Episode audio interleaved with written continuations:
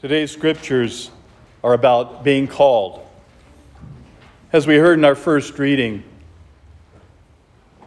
Amos has been called, and yet he's not to go where he's been called to go. Amaziah says, No, you can't go there. The king doesn't want you to go there. And you're not a prophet anyway. You're not from the house of the prophets. And Amos says, I know. I take care of sheep. I'm a gardener. Yet God has called me.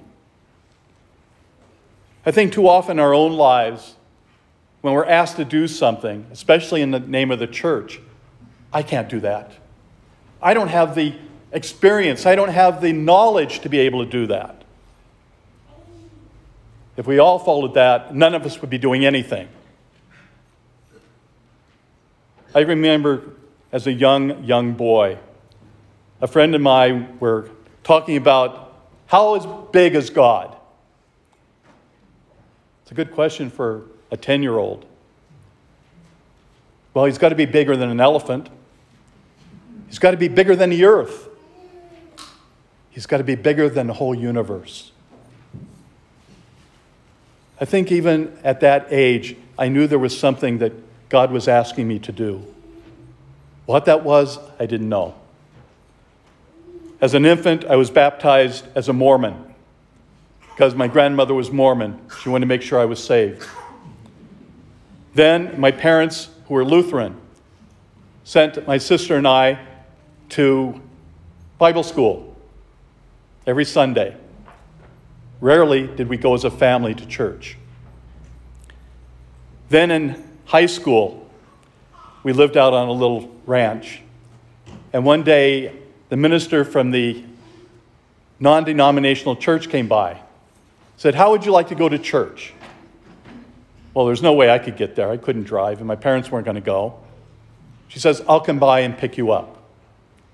So every Sunday, she would come by and pick me up. In that church, I began leading the music. Then we moved my junior year into Darby. And my best friend's mother was the pianist for the church, the Baptist church. I began leading the music there.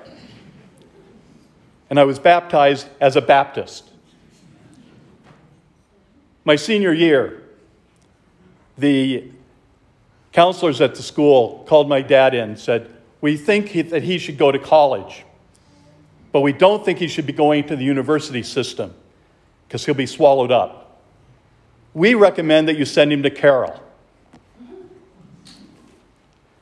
So off I trod to Carroll. Scared to death. What are these priests? All in these black outfits. Our first march to our Football game. One, two, three, four. Who the hell are we for?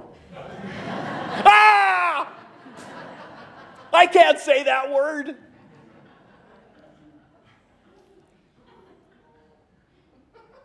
I went to the Baptist church the first year. My second year, I joined the Caroliers, the music group. We were to sing at all the masses. And in the process, I started going to the Borromeo Club, which was for future priests. I was going to, as maybe a minister for the Baptist church.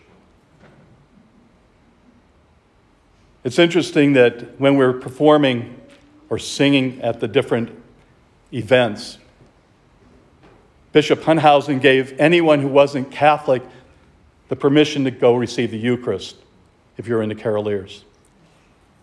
That's when I first got my real calling to this incredible gift that we're given in the Eucharist. My senior year, Father Bob McCarthy came up to me one April morning and said, You're going to go see the bishop this afternoon. I've made an appointment for you with the bishop.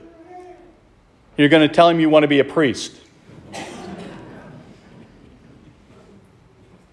So I went to see the bishop. We had a two hour conversation. And towards the end, he says, Well, what would you like to do? I said, I'd like to be confirmed. He says, Why? He said, Because I want to be a part of the church. Now, really realizing that's the excellent answer to give. So he says, When do you want to be confirmed? He said, How about tonight? He said, Okay. You're going to be confirmed at St. Charles Borromeo Chapel. I have a connection with St. Charles. Do we know when we're called and to what we are called? Each and every one of us has been called to be a minister of the church in one way or another. As a simple individual in a pew, praying for the needs of our brothers and sisters, praying for our family, our friends, our neighborhoods, our country. Being called to be a minister within the life of the church, as a lector, an extraordinary minister of the Eucharist, an altar server, a choir member. We've all been given a calling to be able to teach our youth, to come forward and say, maybe I'm not the brightest person, because I'm not the brightest person,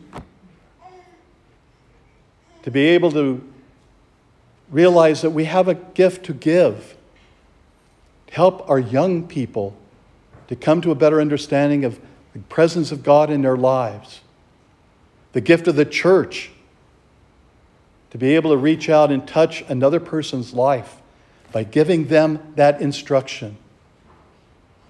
And it's amazing how much we learn in the process. It's not so much that they're learning, but that we're learning too. And we all learn. I'm continuing to learn because there's so many things within the life of the church I don't know. And yet, when we're open to the power of the Spirit working within us and for us, it'll change everything. So this evening, we ask the Lord to be here with us, that we can hear his voice calling us to be a servant, as we are called to be priest, prophet, and king.